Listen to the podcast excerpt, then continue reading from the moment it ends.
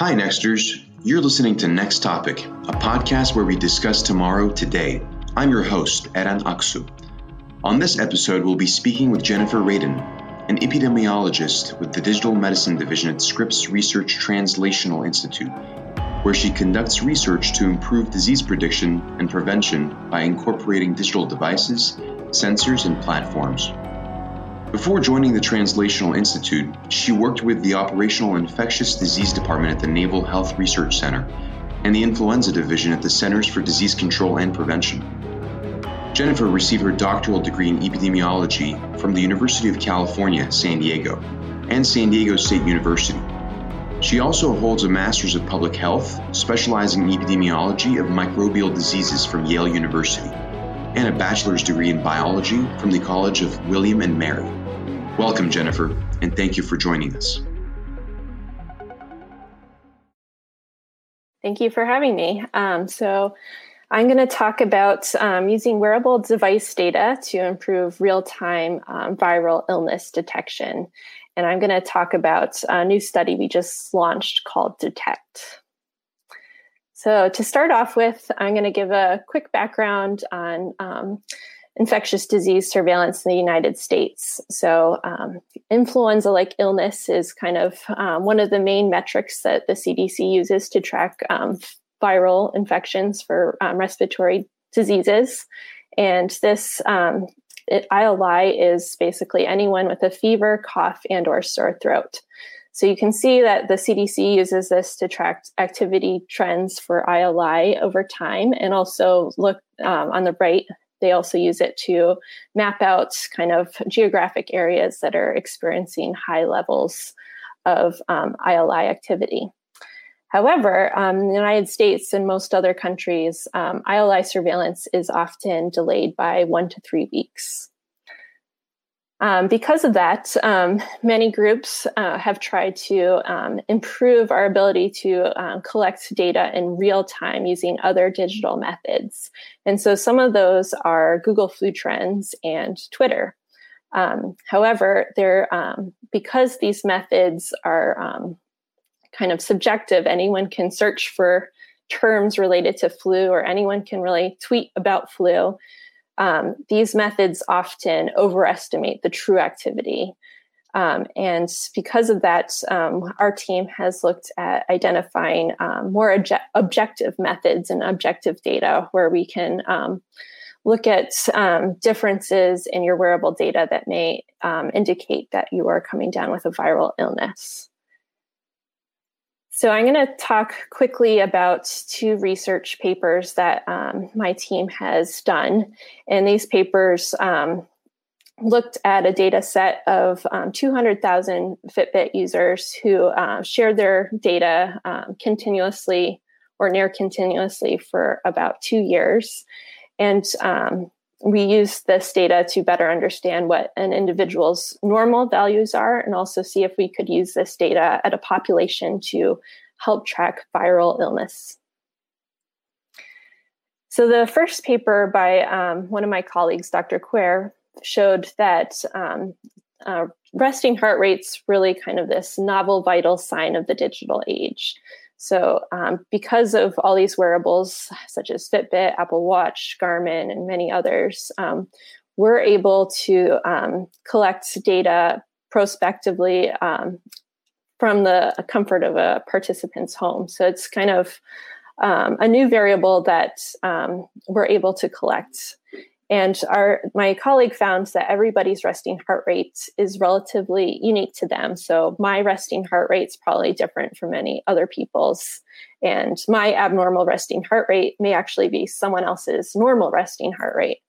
Um, so we our idea was that changes in um, your individual resting heart rate compared to your average or norm may indicate that you're coming down with um, a viral illness or that there's something else going on in your health.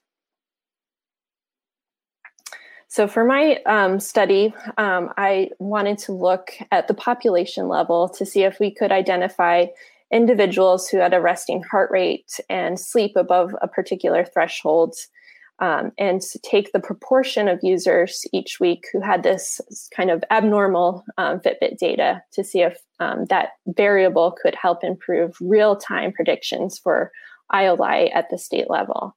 And uh, we found that this Fitbit variable significantly improved um, ILI predictions in every state we looked at. And this is really exciting um, because, as I said earlier, ILI surveillance is often delayed by um, several weeks. So, obtaining this data in real time um, has great potential to help improve public health um, response, make um, public health response faster, and potentially even um, more geographically specific. So we um, received a lot of media attention for these papers um, because of the potential to help track um, flu and other viral infections. And uh, my paper came out at a really timely um, time with coronavirus. And because of that, um, our team decided to launch a prospective study that would follow up from the Fitbit retrospective study that we published. And so this uh, new study is called Detect, and you can access it by downloading an app called My Data Helps. And um, through this app, which is available on iOS and Google, um, participants are able to um, consent into the study um, and also share their wearable de- device data. And now um, we're able to collect device data from a wide range of different wearables. So we're device agnostic. Um, and participants in the study also have the ability to report different signs and symptoms they may might develop. So if they come down with a viral illness such as coronavirus or flu, they can tell us if they're experiencing a fever, cough, sore throat. Um, they also can report whether they develop or whether they get diagnostic testing for flu and coronavirus. And they also have the option to share um, electronic health records. So this is a way for us to um, take our prior study to kind of the next level and see if we can really use this um, wearable device data to um, both identify viral illness at the individual level, um, potentially even before someone comes down with um, symptoms, see if the changes in their resting heart rate may actually proceed um, fever and other symptoms, and also look at the data at a population level to see if we can identify hotspots or areas across the country that um, may be experiencing elevated viral illness. And so we think this will be um, help out with coronavirus um, surveillance, but also really be a platform in years to come where participants um, can share their data to track seasonal flu or potentially other viral outbreaks. Um, so, to give a quick overview of our app, which we um, created in collaboration with Care Evolution, so we wanted this um, My Data Helps and this Detect app to um, pass be something where participants could passively share their data and input symptoms when they experienced it. Um, so we wanted to create something that wasn't super time consuming, where participants can join and then actually um, only have to really do anything if they experienced an illness.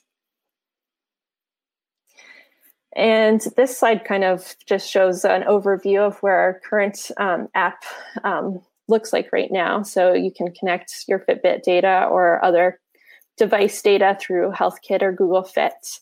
And we will, um, and then you can also report when you're feeling sick, kind of through this e diary and connect your electronic health records.